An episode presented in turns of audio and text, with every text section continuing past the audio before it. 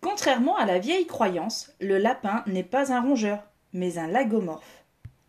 La principale différence est au niveau de la mâchoire. Le lapin possède deux paires d'incisives.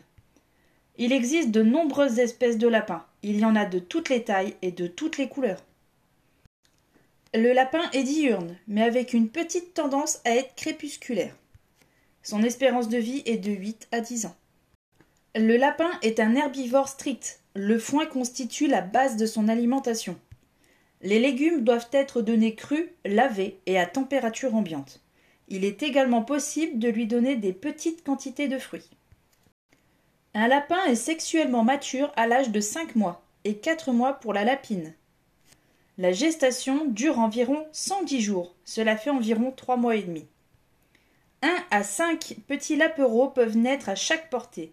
Un lapereau est sevré à l'âge de 8 semaines. Le lapin est grégaire. Toutefois, les cohabitations entre deux individus non stérilisés sont à éviter. Le mieux est de faire vivre ensemble un mâle et une femelle, à condition qu'ils soient tous les deux stérilisés. Le lapin nécessite les soins d'une personne responsable. Il n'est pas adapté aux enfants en bas âge. Idéalement, votre lapin doit vivre en semi-liberté, voire même en liberté si cela est possible. Dans le cas où vous optez pour une cage, elle doit mesurer un mètre de long au minimum. Il est également possible de le faire vivre en enclos extérieur. Il faudra veiller à le protéger des conditions climatiques et des prédateurs. Le lapin aime creuser, se promener dans des galeries et chercher sa nourriture. Il sera donc ravi de retrouver des tunnels et des cabanes dans son environnement.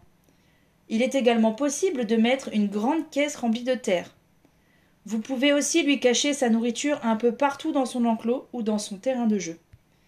Pour la litière, favorisez le lin, le chanvre, le maïs ou encore les granulés de bois. Les litières minérales ou de résineux sont à proscrire. Le lapin doit se faire vacciner contre la myxomatose et les deux formes de la maladie virale hémorragique, la VHD1 et VHD2 et il est nécessaire de faire les rappels chaque année, et ce, même si votre lapin ne sort pas en extérieur. Le lapin est assez souvent sujet aux malocclusions dentaires, au coryza ou encore à la coccidiose. Si votre lapin ne vit pas en liberté, les sorties quotidiennes seront indispensables. Le lapin a besoin d'un terrain de jeu où il peut courir, bondir et se percher.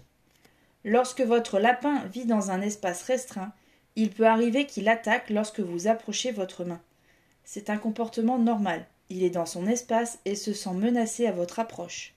Pour améliorer la situation, vous pouvez apporter des petits morceaux de fruits afin de lui montrer que vous êtes un visiteur agréable.